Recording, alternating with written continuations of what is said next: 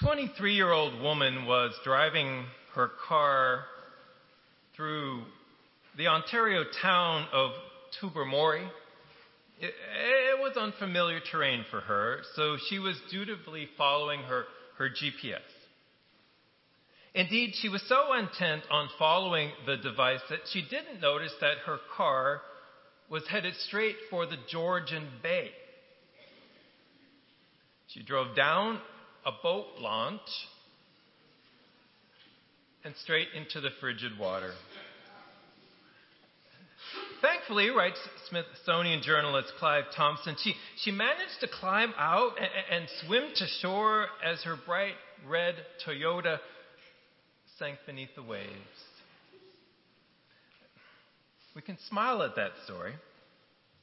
But I have to admit, more than a few times while, while I was traveling and my, my phone battery was dying, that I was uh, most concerned about, even panicked about, was how would I ever find my way to a meeting or to the airport without my GPS? And how did it come to this, really? Remember when we used to say someone had a good sense of direction? Do you remember that? They could find their way without a map. Lynn is still like that. She knows where she is in a city without having to look at her phone. And for those without a good sense of direction, does anyone remember maps in the glove compartment? A map of, say, the entire East Coast, the state of Michigan. You, would unfold that map to check your location, align it with, with signs on the road to figure out the right route forward, and then you try to refold that map again. Finding our way has long been a goal of human beings. As we migrated across continents thousands of years ago by constructing a map from stars. As we steered ships across oceans using marine chronometers, discerning the way forward has long been a human objective.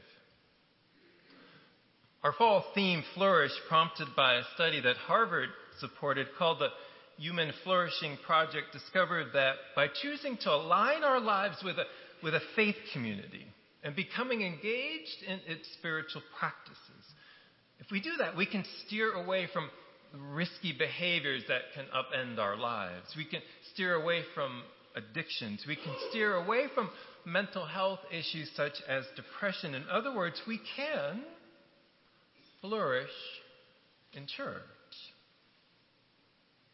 And what practices can we adopt? So far, we've considered how God's Word can lead us to a place of no danger, as Lynn phrased it a few weeks ago. We reflected on how we can flourish by grounding our lives in generosity, by praying the prayer of examen, by praising God through music and studying the moral compass that we find here in this faith community. Last Sunday, we considered the practice of hospitality, and Paul writes that we are called to philoxenion diakontes, to pursue with zeal and practice hospitality. Which brings us to our seventh practice of discernment. It's one of the most familiar stories in the Bible Zacchaeus and the sycamore tree. You remember it likely. Zacchaeus was a tax collector, which during Jesus' time was as bad as it sounds today. and worse, Zacchaeus was wealthy. And we can imagine how a wealthy tax collector was not someone who made friends easily. And then there was his short stature, a detail a Sunday school song you might remember described him then as a, do you remember, a wee little man. Yet, as we quickly discover, there was more to Zacchaeus than that. Our passage describes how he felt this overwhelming desire to see Jesus. And why is that? Well, we're not quite sure. Just before our passage, Jesus had, had healed a blind beggar, saying his faith had made him well. He told a rich man who, who wanted to be given eternal life that he needed to sell everything and, and give it to the poor, and then he would have treasure in heaven and come follow me, said Jesus. But he had also told a parable about prayer and how the, the Pharisee flaunted his access to God, while the tax collector, if you remember, was penitent. Jesus said the tax collector went home justified before God.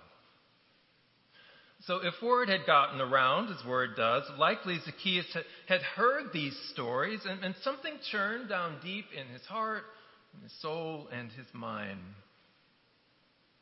Now, others had also been moved by Jesus' words, and they, they, they, they surrounded him as he walked through the Jericho streets. But Zacchaeus was undeterred, and he, and he climbed up that sycamore tree to, to get a better view. And then it happens Jesus sees him up there in a tree. This week, as I reflected on my own woeful dependence on my phone's GPS, I began to wonder how does that actually work? Do you know?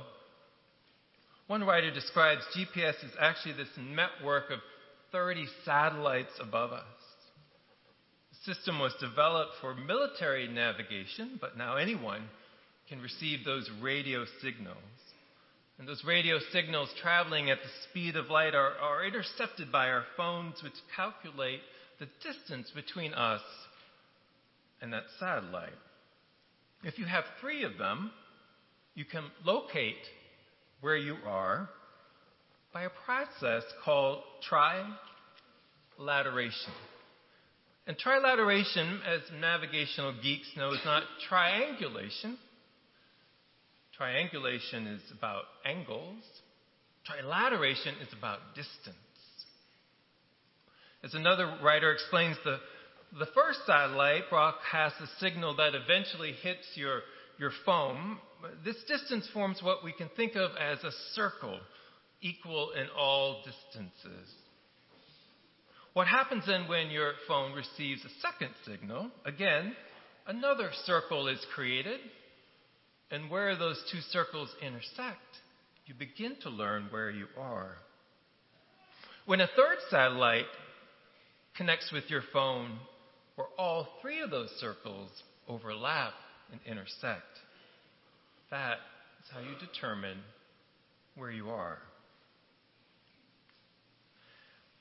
After Jesus saw a tax collector on that branch in the sycamore tree, he said, Zacchaeus, come down immediately. I must stay at your house today. Their circles now intersecting. Zacchaeus came down at once and, and welcomed him gladly into his home. All the people saw this, records Luke, and began to mutter. He's gone to be with the guest of a sinner. But Zacchaeus stood up and said, Look, here, now, Lord, I give away half of my possessions to the poor. If I've, if I've cheated anybody out of anything, I will pay back four times the amount. Jesus said, Today salvation has come to this house because this man too is the son of Abraham. For the Son of Man came to seek save the lost.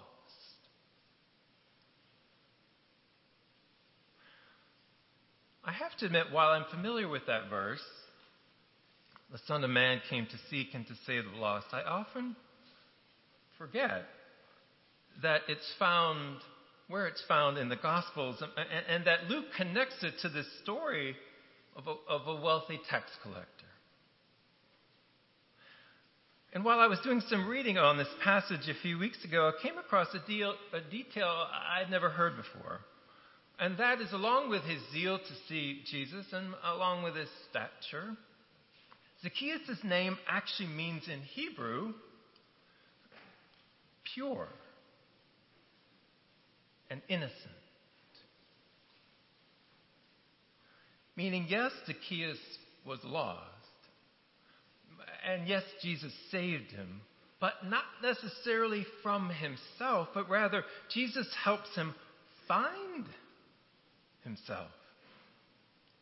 Jesus helped Zacharias, Zacharias, Zacchaeus to, to, to reclaim his true identity, his given name, an identity as one who, who gives half his wealth to the poor and makes it right with those who ha- had cheated. For the Son of Man came to seek and to save the lost. It was a little over a year ago that Ruth Bell Olson and I began to talk through this inkling she had that she might be called to ordain ministry. We discussed how it was an ancient Christian tradition to, to set apart those who felt a call to serve God's people and to proclaim the good news of the gospel both in word and in deed. As it reads in the book of Acts, while they were worshiping the Lord, the Holy Spirit said, Set apart for me Barnabas and Saul for the work which I have called them. So they placed their hands on them.